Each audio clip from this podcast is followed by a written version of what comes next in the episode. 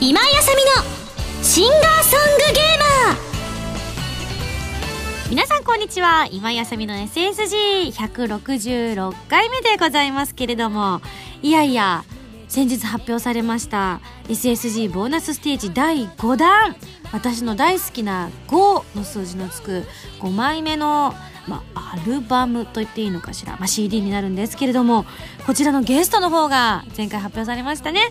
なんとアフィリアサーガイストの皆さんということで最初ね一緒に今度お仕事とかいろいろできたらいいですねなんて言ったんですけれどもいやいや豪華でございますよ。なんて言ったって2本立てまあアフィリエさんたくさんいらっしゃいますからね。あの全員ねいらっしゃるかどうかとかなん誰が来るのかとかまだ私は知らされてないんですね。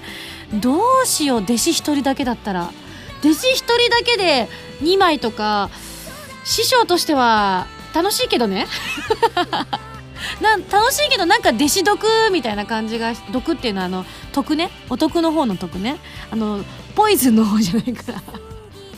弟子毒みたいな感じがしちゃうからまあ美味しい思いもさせてあげたい師匠の気持ちはあれども可愛い弟子をね谷に突き落とすライオンのようにあライオンは弟子を落とさないや。いやいや でも本当ね楽しいトークになるんじゃないかななんて思ってるんですよね。あのまだあまり会話のしたことのないアフィリアちゃんたちも来てくれるのかしらと思ってねすっごくワクワクしてるんですよね。まあ SSG ではね今までね4人ゲストに来てくれてますのでまあもう巡礼言っていっていいんじゃないかな。すぐ言う。1回来たらすぐ言うみたいなね。なのでねもうパワフルに暴れまくってくれるんじゃないかななんて期待しておりますけれども。はいそんなこんなで今日はなんとあそうなんだ。アイマスのライブの当日ですか。そうですか。頑張れ私。頑張ります。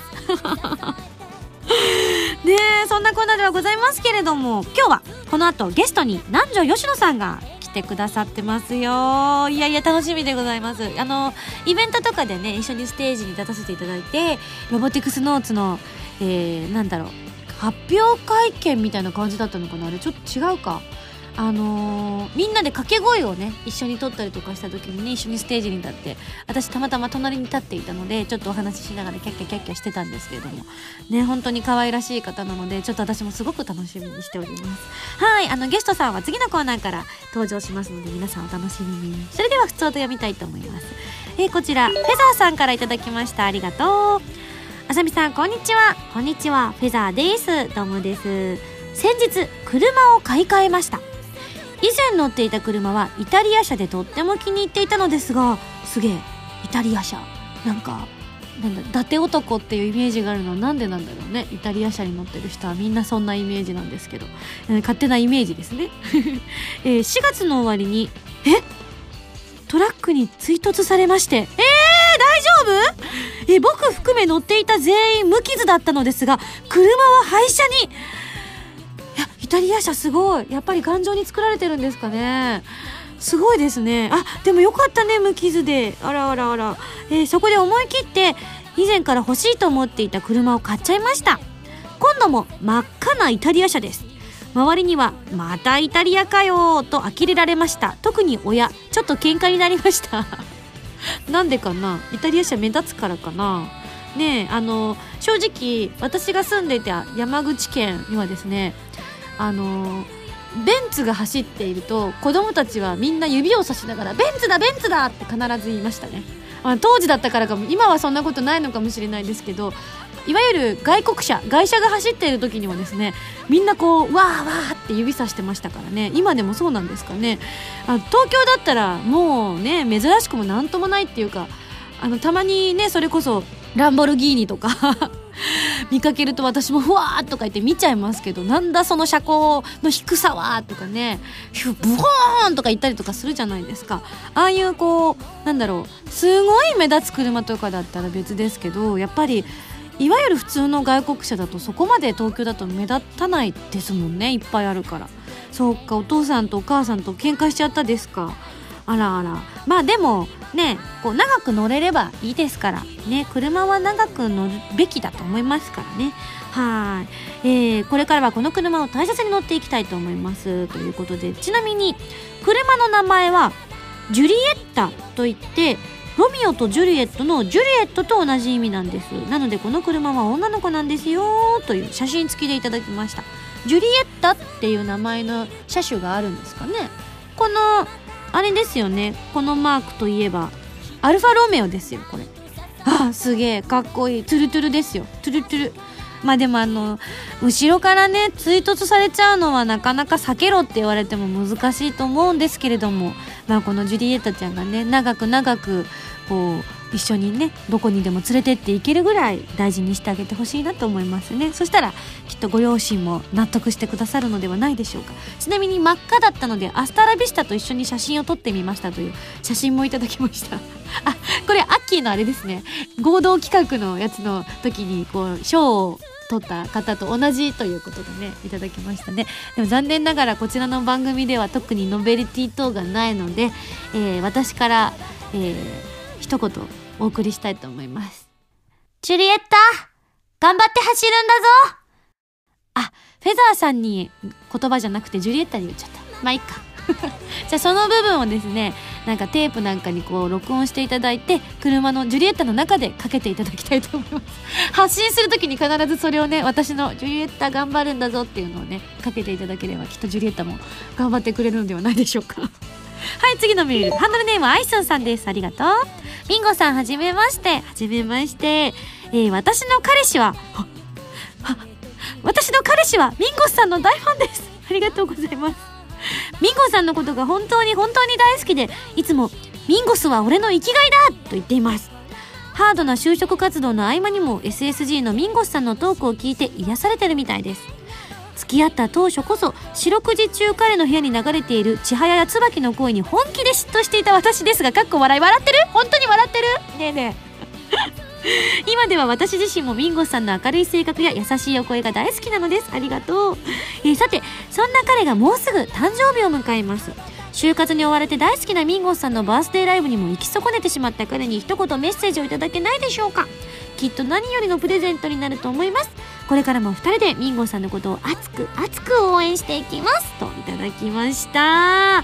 わお。なんかいいっすね。照れちゃいますね。私の彼氏はみたいな。もうアイスんたらあでもこのメールをいただいたのがちょっと前だったんですよね。ちょっと一月くらい前だったのでひょっとしたらもうね、え彼氏さんの誕生日が過ぎてしまっているかもしれないんですけれどもまああのきっと彼氏さんは毎週聞いてくださってると思うので今このタイミングって思うかもしれないんですがまあそこはねなんなら来年分のも言っとこうか。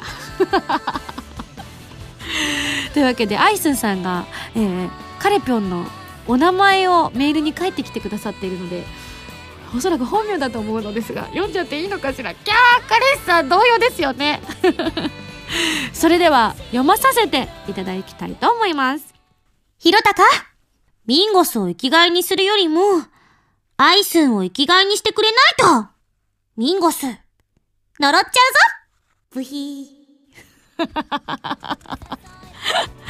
来年のね、えーお誕生日も一緒にアイスンさんと、えー素敵な誕生日が迎えられることをお祈りしておりますので。はーい。いやいいですね。いつかこの2人が結婚しました。なんてメールが来たりするんですかね気が早い。そっかでも就活中ってことはねまああのどちらにしても人生の一番大事な時期だと思うので、えー一日一日を大事にしてねあの確かにねいろんなものに参加できなかったりとかなかなか自由に聞くお小遣いもなかったりする時だと思いますけれども今を乗り越えればきっと楽しい時間が待ってると思いますのでひろたかさんそしてアイスさんも頑張ってくださいね。ありがとう。はい最後。ミカエルさんです。ありがとうございます。今井さんこんばんは。こんばんは。最近我が家の PSP かっこ初期モデルの丸ボタンの感触がなくなり買い替えようか迷っています。押した感触はないのですがきちんと動作はするんです。今井さんだったらどうしますか？というご相談メールいただきました。そうですね。ああそんなあなたに朗報です。というのも、えーこの放送がかかっているのは6月の23日ということなのですが実はなんと驚きの6月の23日の、えー朝の藤水さんにまたもや出させていただいてるんですね。で 合ってますかね？日にち合ってますかね？えー、藤水さんとはねいろんなコラボさせていただいてるんですが今回は SSG とのコラボ企画ということで今回ご紹介させていただいた商品というものがなんとプレイステーションビーター。こちらでございます。しかも今度発売されます新しい新色、えー、白を、えー、特にフィーチャーしてお届けしているんですけれども、えーまあ、PSP とあとプレイステーションビーターというのがねあのそのまんまの互換性というのはないんですけれども今回のえー、プレイステーションビーターではですね過去の PSP で遊ぶことができたゲームなんかがこうダウンロードで遊べたりとかするようになっておりますのではいあのちょっとあのゲーム気になってたなって方には本当におすすめだと思うんですよね。そんなこんなでまああのまだ動作するっていうことなので PSP のゲームはこちらの初期モデルを使っていただいてこれを機にプレイステーションビータをご購入いただく。しかも白いかがでしょうかねこれ。どうですか？このおすすめ方法みたいなね。えー、詳しいことはですね、藤ビーチさんのホームページの方で詳しく詳しく、私と、えー、あの、かの有名な方と一緒にお届けしておりますので、どなたかというのはですね、ぜひぜひ、えー、本編を見ていただければわかると思いますので、楽しみにしていただきたいと思います。過去になくハイテンションでお届けしております。で めっちゃ面白かったんですもん楽しくってしかもあの一緒に共演してる方の中にもう一方皆さんにとってもスーパー有名人が出てます。ロングバージョンの方に。これぜひぜひチェックしていただきたいです。あの誰がオスカー賞取れるかっていうのをちょっとね3人で競いたいなって思うぐらい素晴らしい演技力を見せてくださっていると思いますので、はい、注目していただきたいと思います。いやいや本当にね楽しかったです。いやなんかね日に日に藤光さんでのねコツが分かってきたんですね私。あの地上波で流れる時の顔とこうネットで流れる時の微妙を変えてもいいのかなって最近思い始めているっていうね。まあ次回もう一回あの何かオファーいただいたら商品によって変えていこうと思ってます。今回はえー、慣れ親しんだ場所に行かせていただいているっていうのもありますのでね。はい。ちょっとフランクな感じでお届けしてますよ。楽しみにしててください。はいとわけで皆さんからたくさんメールいただいておりますけれども次のコーナー行きたいと思います。その前に CM です。どうぞ。アートリー・ベインのフォースシングル「かげろう」が8月8日にリリース決定。タイトルチューンの「かげろう」は「戦乱神楽バースト」「グレンの少女たちエンディング」カップリングの月限はコープスパーティー 2U エンディングになっている。時を経て奏でる2つの旋律が君にささやく。今やさみの9枚目のシングル「リミテッドラブが7月25日にリリース決定。タイトルチューンの「リミテッドラブはコープスパーティー 2U のオープニングテーマとなっています。かっこよくもとても盛り上がれる曲になっているのでぜひ聴いてみてくださいね。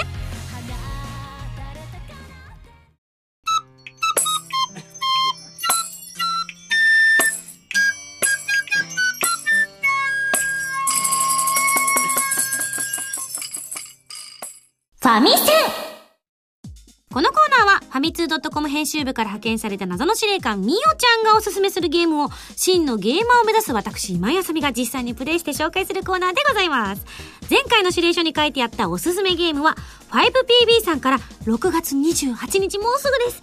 えー、こちらで発売されるプレイステーション3、そして Xbox 360用ソフト、ロボティクスノーツでございます。さあ、皆さん、早く早くと思っていると思いますけれども、本日のゲストお呼びしておりますのでご紹介します。瀬宮明穂役の南條吉野さんです。こんにちは。よろしくお願いします。南條吉野です。よろしくでございます。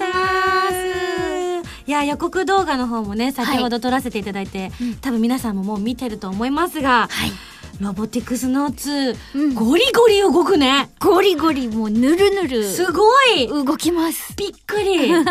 もうなんかそんな時代になってるのね。すごいですよね。なんかちょっと前じゃ考えられないですよね、本当に。うん、あんなに動くなんて。本当にそう思った。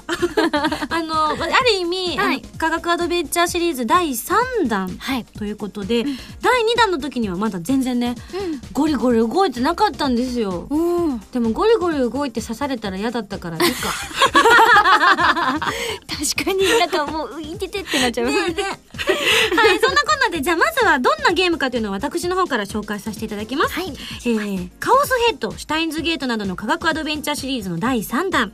今回は2019年の未来の種子島を舞台に廃部寸前のロボット研究部の物語が描かれています、格闘ゲームオタクの八潮海斗、ダメ部長の瀬宮明穂を中心に、青春全開の熱血ストーリーが展開。はい。ただそれで終わるはずがない科学アドベンチャーシリーズということではい。話が進んでいくと、うん。まあらしい展開が待っているという。そうですね、うん。やっぱり青春のこう爽やかっていうだけでは終わらないっていう感じですね、ラブはあるラブは、の、うんうっすらあるかな。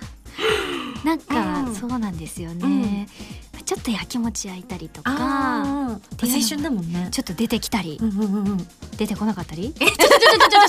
不安になる。フラウとかあんまりなさそう。いやえそうでもないの？どうなのかなちょっとなんかねうん。だって私もう見ただけでフラウに釘付けになってるぐらいまあフラウのファン第、うんうん。多分15号ぐらいと言っても過言ではないぐらいだと思うのね世間的には。まだね発売されてないから、と思うと、うん、ねえみんなやきもち焼いちゃうよフラウが。そうなんか、ね、カイトとラブラブとか。まあでもそうですよね。でも、フラウのうん。やっぱり各々がメインになってくうんるショーっていうのもああるんですけど、うんうん多分あれはフラウのルートを取り終わった後の、うん。まあカイトを演じている木村さうん。んがね、うん。しきりに「うん。フラウかわいいわフラウかわいいわ」って言っていたんですよ。ちょっとヒロインの立場 もうずっと幼馴染みで、うん。秋穂とカイトは一緒にいるのに、うん。その横でずっと「フラウかわいいわ秋穂と違ってフラウかわいいわ」って言ってるんですよ。すごいねそれで私ね、はい経験ある。本当ですシュかタインズゲートの時も、うん。みんながずっと 女子はうん「ダルかわいいダルかわいい」言って、確か宮野くんもうん。ずっと「うん。いやーな何々がいい鈴葉かないや萌えかかな萌えかかな」分かってくれますこの気持ち。わかるすごい。あれって。なんか演じてるとシンクロしちゃうよね そういうのって。そうですね。不思議なものでね、うんうんうんなんか自分がけなされてる感になりません？そうなんですよ、うんこん。なそんなそんなダメ部長って言われてるけどそこまでダメじゃない、そうそうそうそう。一生懸命だけだよ。そうだよね。でなんなら私クリスをやってる時正直ね自分はうんうん。演じ終わった後に、はい。この子可愛いのかなってちょっと自分でも疑問に思っちゃったんだけどなんでですか？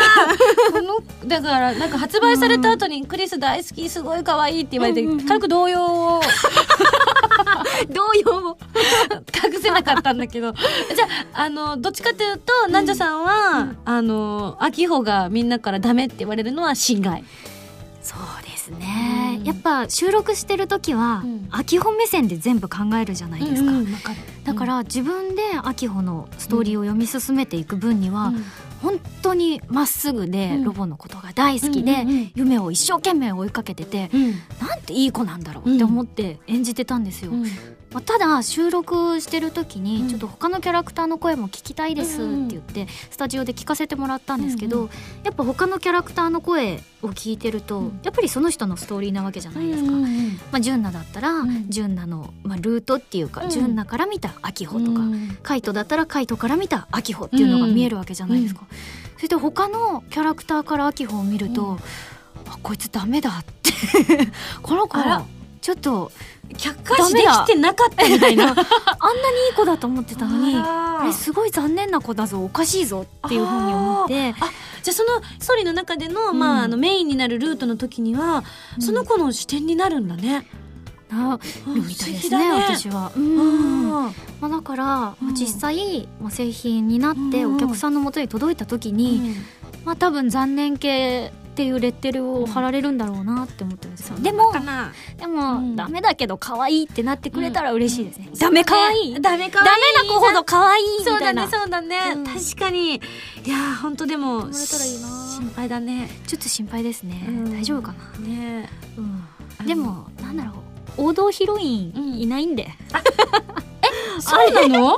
いない？いないよな。王道。まあでも見た目は秋穂がとっても王道ヒロインっぽかったしあとあの、うん。釘宮理恵さんが演じていうんうんうんうん。るキャラクターとか見た目はヒロインっぽい。そうですよね、愛梨は王道可愛い。うん。な確かにすごい可愛いんですよ、もう見た。い今日ね今回映像でねちょっとこううん皆さんにご覧いただけなかったのがとてもうん。心残りではあるんですが、うん。もうすぐ発売ですからね。そうなんですけど、うん。うん、すごい可愛いです。ちなみに、まあ、キャラクターもすごくね、あの、まあ、キャラクターを掘り下げるので有名なスタッフですから、多分すごいみんなキャラ濃いとは思うんですけれども、うん。まあ、あの、ちょっと気になるところで、はい。ロボットを作ってるってね、あの、動画の中でも紹介してたんですけど、はい。私もその時に本当びっくりしたんです。ロボットっててっきり私は小さいロボットを想像していたので、うんうんうんうん以前あの一緒にはい。あの出させていただいたうんうんうん。イベントで、はい。お客さんの歓声取ったりとかはいはいはいしたじゃないですか。はああのギャランティーまだもらってませんけど。あ私も声ねもらっていいはずみたいなね。まあでもみんな思っちゃうか。お客さんもみんな思っちゃうか。らまずい。まずいそうですね大変な額になってしまいでますね出演させていただけることが名誉のこうギャランティーみたいな。そういうことか。うんゲームで収録されてますのでね、そのロボットで戦うってことなの、のイベントで収録したのは、うん。ホビーロボットっていうそれこそ、うん多分想像されていうん。るちっちゃいロボットで戦う大会、うんうん。まあ、現実の世界でもあるロボワンみみたいな大ロボ同士で戦わせる大会に出てくる、まあ、人気な人がいて、その、まあ、ミスタープレイヤーですっていうね。でミスタープレイヤーですに対する歓声を、うんうん。多分私たちは言ったんですよ。うん。ねえ全然なんか正直な話、はいキャーとか言ったけど、うん。キャー？実際どうだった？中身は？キャー？キャーって感じだった？それともあの秋星店で行くと、うん。キャーなんですよ。あそうなんだ。やべえ。うん。プレアデスだやべえ。あのああのプレアデスだよっていう感じなんですけど、うんまあちょっと実際、うん。私目線南條目線で行くと、まあ不思議な格好されてる方だなみたいな、うん。不思議なね、うんなんか呪文みたいな登場の仕方もするしみたいな。えちなみに今回はい。私たちがプレイさせていただいたのは、はい。あの今配信されている体験版のところではない、はい。まあ、2章以降のところで見させていただいたんですけども、はい。プレイアデスさんはうん。体験版でも出てくるんですか、出てくるはずです。おおあれ？いない。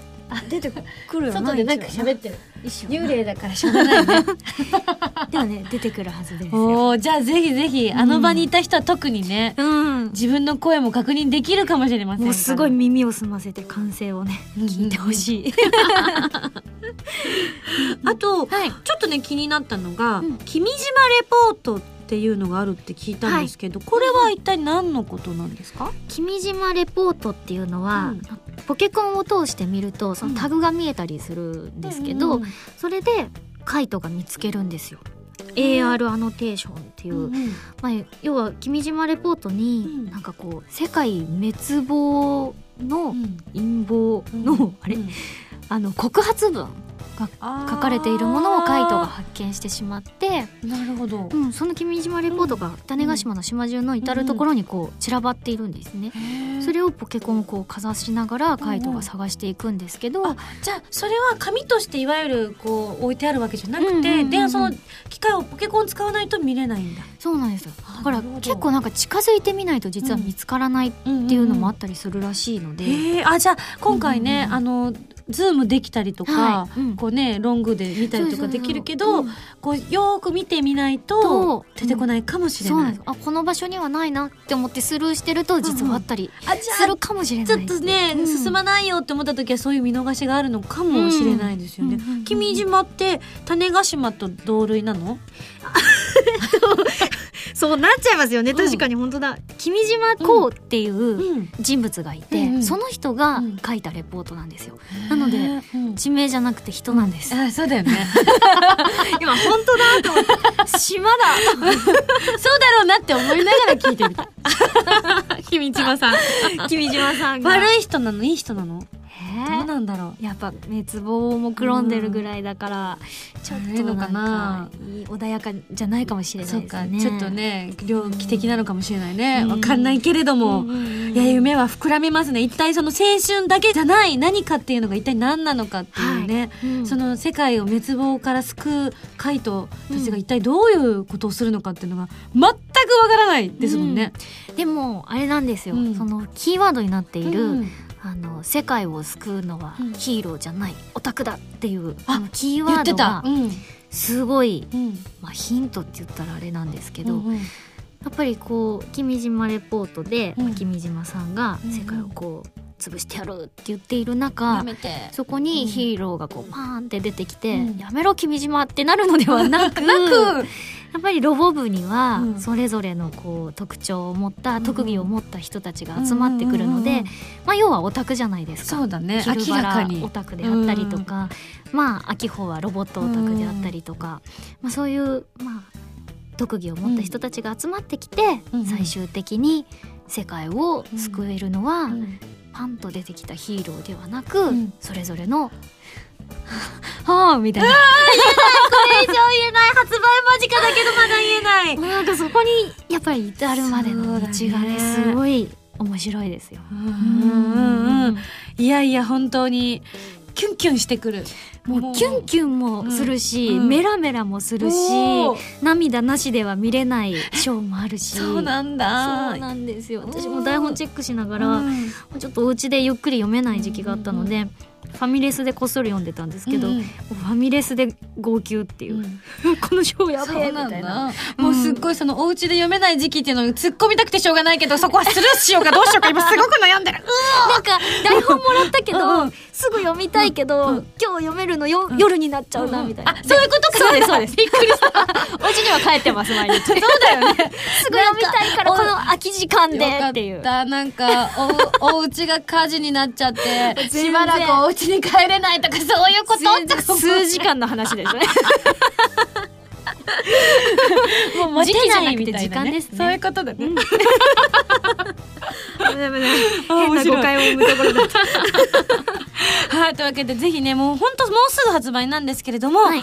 ぜひ皆さんにもねシュタインズゲートカオスヘッドをね、はい。大好きだった皆さんだったら間違いなくあの興奮して遊べるゲームそうですね。この、やっぱ2作までを知っているからこそ、ニヤッとできるところもあると思うので。はーい。というわけでですね、はい。えー今週は 5PB さんから6月28日もうすぐ発売されますプレイステーション 3XBOX360 用ソフトロボティクスノーツご紹介させていただきました、はい。それでは来週なんですけれどもじゃあ南條さんにですね、こちらの指令書を開封していただいてははい。い、なんか、えーちょっと中身を読んでいただきたいなと思うんですけれどもあ、すごい立派な指令書。そうなんですよし、じゃあ読ませていただきおます。願いします指令書。ナンジョルノさん、ミンゴスさん、こんにちは。こんにちは。あ、私ナンジョルノって呼ばれてるんです。そうなんです。実はね、今日ずっとねあのね ずっと呼びたかったの。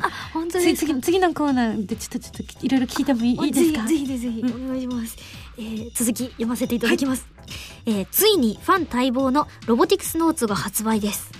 待っていた人にとっては一周のトークだけで終わるなんて我慢できないはずというわけで次回もナンジョルノさんにごご登場いただきロボティクスノーツを取り上げますので謎に迫るトークを繰り広げてくださいね、それではミンゴスさんもココロちゃんも頑張ってね南條さん別作品ではありますがぜひミルキーホームズの名台詞をお願いいたします。これあれなんですよ。先日のミルキーホームズの多分ライブにはいはい。多分行ったんですね。はい。もうね大興奮してまして 今ねほんとすいません。本当ですか？もうこれみおちゃんからの別ギャラ出しますんで 一言いただいてもよろしいですかね？この最後のフロムの部分もすごいですよ、うん。謎の探偵オペラみおちゃんよりだいぶこう力をなんか感じますね。大好きみたいで。ありがとうございます。ぜひぜひじゃあお願いします。じゃあちょっと言わせていただきたいと思います。心ちじゃあというわけでありがとうございます。そんな素敵な心ちゃんのセリフいただいたのに。みおちゃん今日いない。あれ？みおちゃん今日聞いてもらえるといいなねえ本当ですよ、みおちゃんちゃんとそこのとこありがとうございます。100回リピートね。はいというわけで来週のゲームもロボティクスノーツに大決定でございます、以上ファミセンのコーナーでした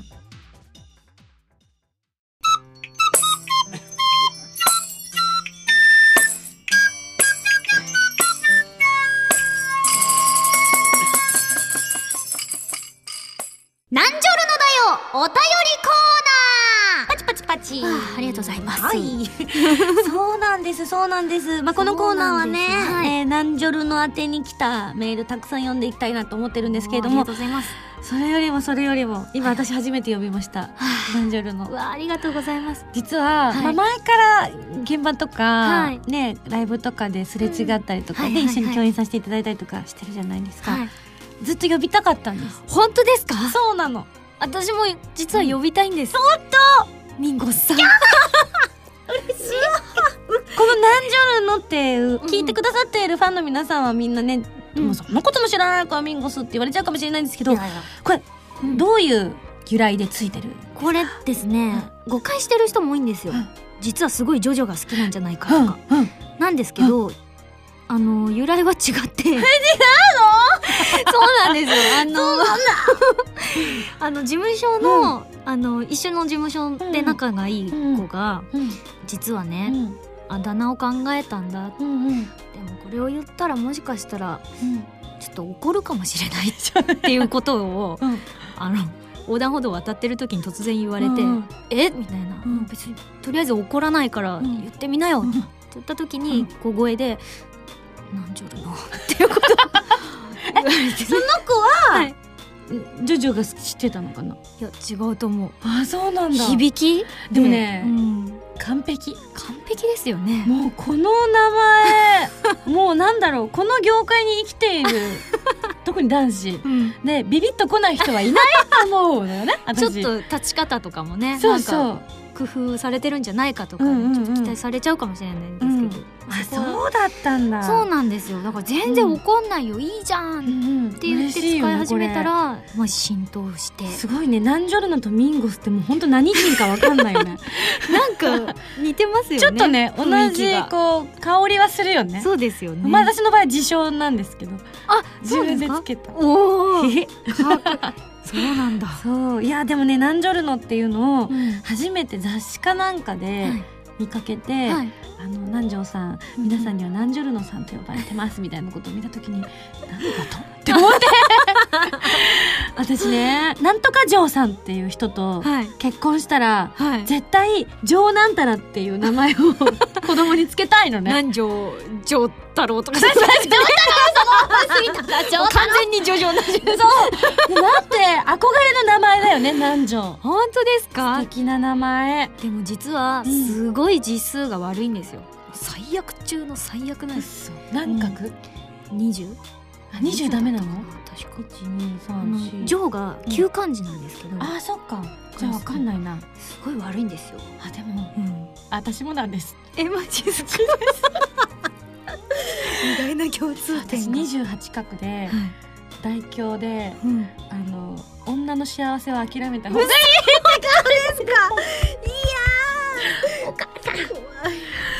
あそうなの。でも、ん。でもうん。旗から見てるとうん恥ずかしいな。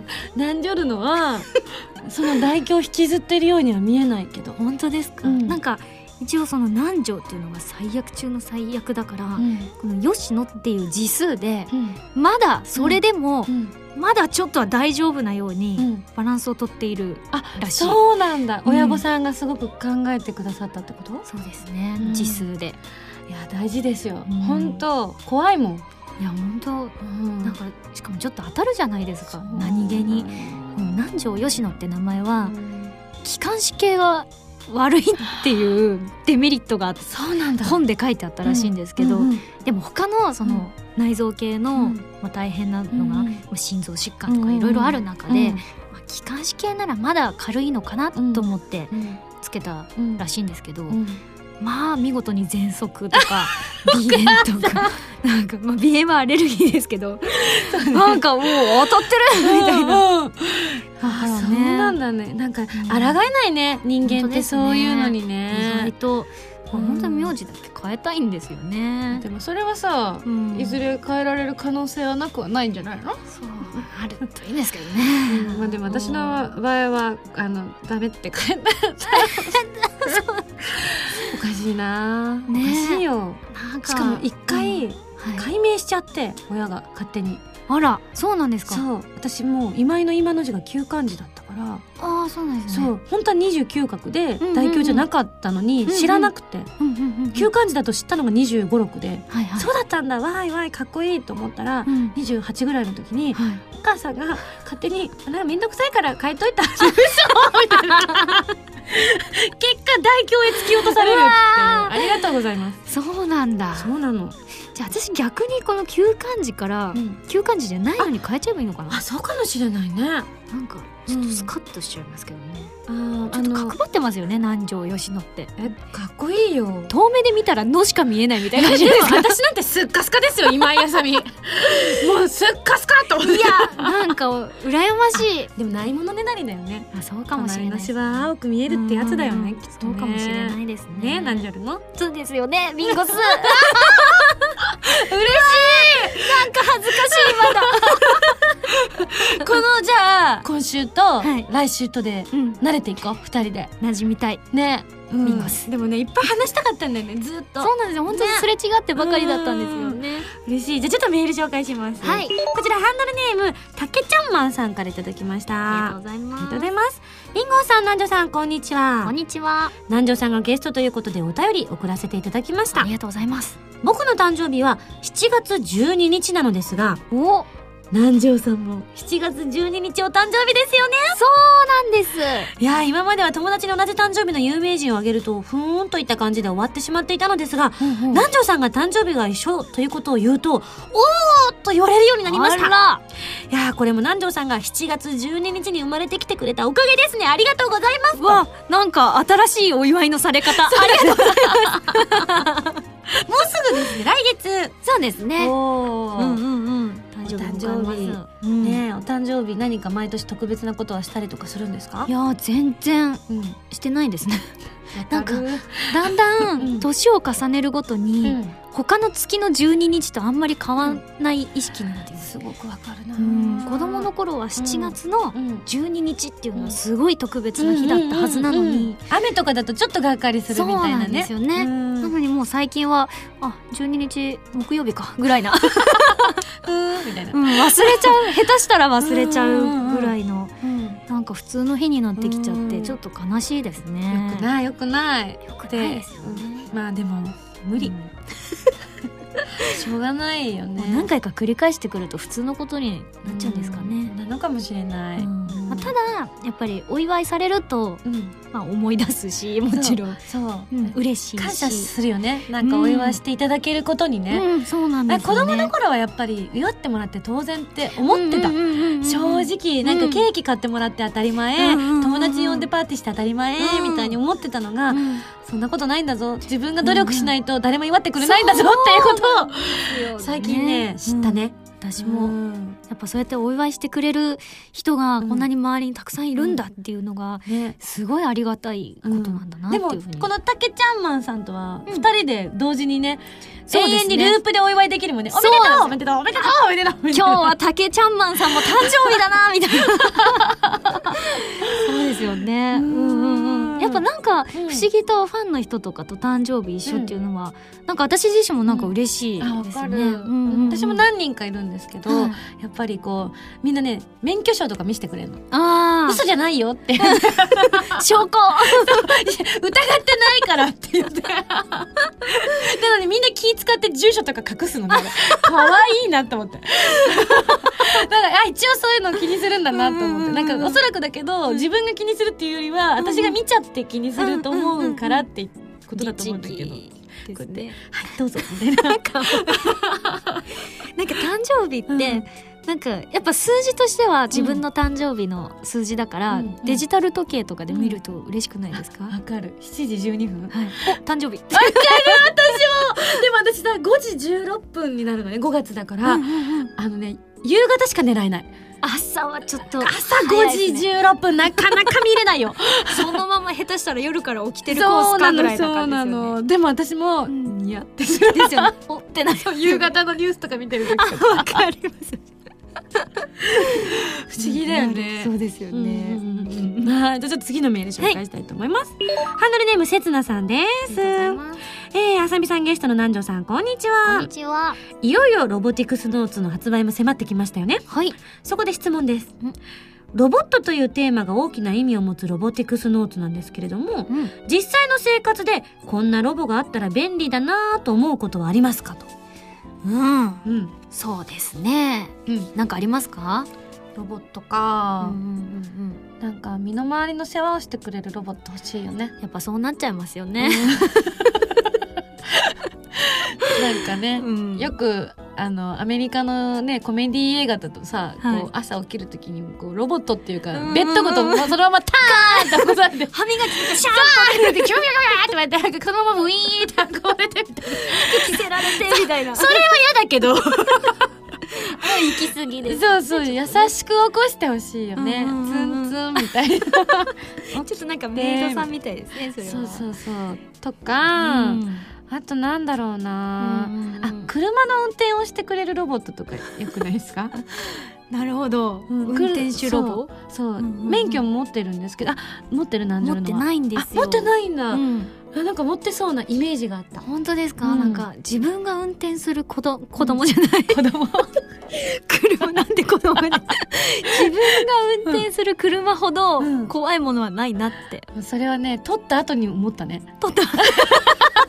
撮る前じゃなくて。そう。ななんかこう車は好きなの。うんうんうんうん。それこそ機械とか私割とうんうん。あきょうちゃんじゃないですけど割と好きでうんうんうんだから見てると飽きないでずっと見てられるんだけど、うんうんうんただなんかどうしてうん。なんだろう運転とかずっと自分でやると疲れちゃうし、うんうんうなんか怖いじゃん、うっかり運転してる間になんかうんうん。全然違うこと考えて、あーでもね確かにそうですよね。似てないのによ脇見よ脇見もしてないのに脇見運転とかしそうな自分がいて。うっかり。そう。でもなんか世界中がうん。みんな運転手ロボを使えば、なんか事故とか起きないかもし絶れないね。対起きないよね。うん。あロボットの故障がない限りは、確かにそれは怖いですけどね、うん。まあ、メンテナンスをちゃんとしていればね。事故とかなくなりますよね。ね、その道路のセンサーがついてて故障が出たらすぐそっちにセンサーがいて周りの車も全部止まってくれるわそれいい。おおちょっと手塚治虫の世界が。近づいてきちゃうみたいなね、でも人間が想像できることは実現できるって言いますからね、そうだよね。それは安全ちょっとかも2019年のうんうん。このロボティクスノーツの世界の中では実現できるあでも普通に秋穂とか株乗ってます、株かわいいの。株乗っていいんだ。あそっか。そうなんです。学校がやっぱ遠いから、あそっか。株で通学するんですよ。種子島の中に住んでてもやっぱ遠いんだね、遠いんですよ結構株乗っても結構遠いんですよね、うん。何十分かかかって通すごいね。その2019年でも株は現存しているんだっていうこの感動ね、素晴らしいやっぱ名機だね。うん。うん。宙に浮いたりしないですしないのか。株で一緒に通学したりあねと50年ぐらい必要かな。ですかね。いいですね 運転手ロボ。はい、うんというわけでねいろいろ話も弾みましたけれどもはいはいえー、なんと、なんでうんランジュルノ。ランジュルノ。の出番はなんとここまでとなります。あはい。はい。なのでぜひね皆さんにお伝えしたいことあればここでお願いします、はい。えーっと、6月の30日にですね、ロボティクスノーツのオープニング主題歌を担当されているズバイさんの拡張プレイスという曲のうん。インストアイベントが、うんえータワーレコード新宿店にて行われます。こちら21時からの、えー開始となるんですけども、うんこちらのトークコーナーに、うん。えー私がゲストとして出演しますので、うんぜひミニライブとトークコーナーは観覧フリーとなっていますので、すごーい。はい。ぜひぜひ遊びに来てほしいですね。うんうん。ズバイさんのライブが超かっこいいんですよ。俺が。目がハートになりますよ。なんだろめっちゃかっうこいい。そうなのよ、うん。そうなの。めがうん。暑いしね。初めて見た人でもね、うん。もうなんかこう一緒に乗っちゃうっていうか。そうなんですよ。ぜひね。近くで見れるチャンスなので。はい、はい。遊びに来てほしいです。そして、えっと、6月の15日から、パセラさんとロボティクスノーツのコラボが開催されています。1ヶ月間やっているんですけども、まあ、コラボメニューとかもたくさんあるので、うんうん。開催店舗とかは、パセラさんの公式ホームページで詳しくはチェックしていただきたいなと思います。はい。あと、ツイッターとか、うん。あんま更新してないけど、ブログとかう。んやっているので、あ一緒だねそこあ、も本当ですか？ツイッターとかあんま更新してないブログとか。気づくと1ヶ月ぐらい経ってるんですよ。不思議。じゃあぜひフォローしてもいいですか。ぜひやった何時るのとフォローし合えるやったやったお願いします。また次回、次週も呼んでいただけるということですので、よろしくお願いします。はい。じゃあ最後にあのもうすぐ発売ということも含めまして次回出ていただく時にはもう発売されているかと思いますので、はい。えー発売直前の、うん。えー今のお気持ちと、いえーこれを聞いてくださってる皆さんに一言お願いします。はい、えーロボティクスノーツ、本当にキャスト一同、スタッフ一同自信を持ってお届けできる作品となっていると思います。あの、初めて科学アドベンチャーシリーズやるよっていう方も、今までずっとやってきたよって方も楽しめる作品になっていると思うので、ぜひぜひ発売を楽しみにしていてください。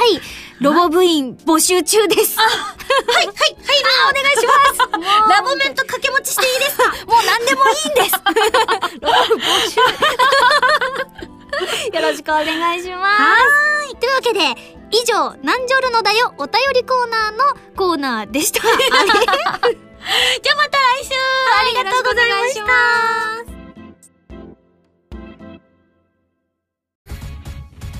た。原由美のデビューシングル「花火」が8月22日にリリース決定。タイトルチューンの「花火」はフィーチャリングボーカルに今井あさみを迎えた「コープスパーティー 2U」エンディングになっています。カップリングの「空の紅」は「コープスパーティー 2U」挿入歌になっています。とっても素敵な楽曲に仕上がっていますのでぜひ聴いてみてくださいね。箱根で温泉温泉。自由なラジオ番組 SSG が沖縄に続いて箱根ロケに行っちゃいました。ゲストの原由美さん山本彩乃さんと共に工芸作りや美味しい食事を堪能しつつ SSG オリジナルグッズを作りましたよ。3人のトークが楽しめる CD とロケの模様が入った DVD の2枚がセットになった今井あさみの SSG 箱根ステージ。好評発売中です。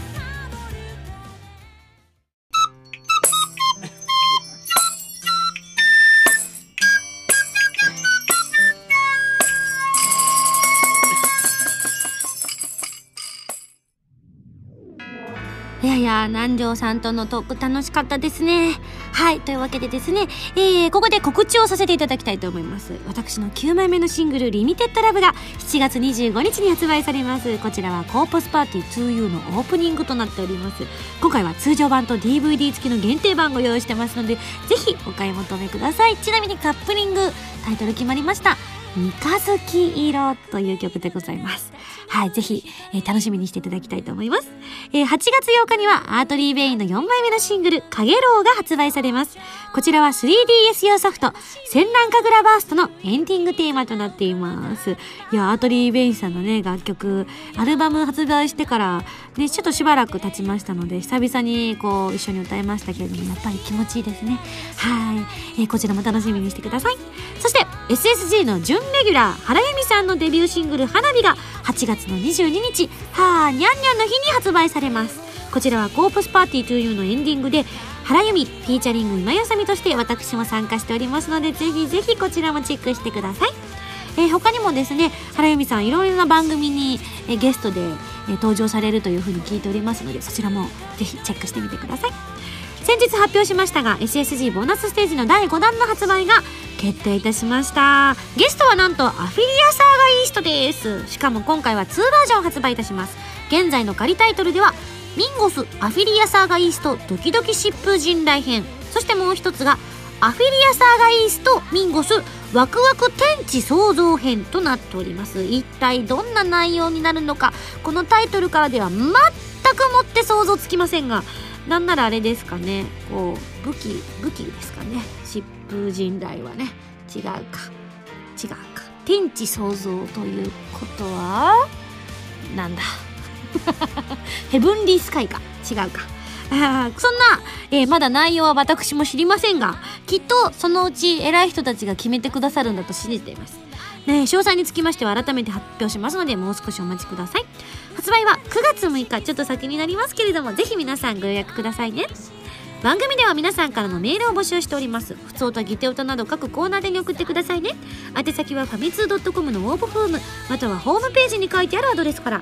メールで応募する際は題名に書くコーナータイトルを本文にハンドルネームとお名前を書いて送ってきてください。次回の配信は2012年6月30日土曜日となっております。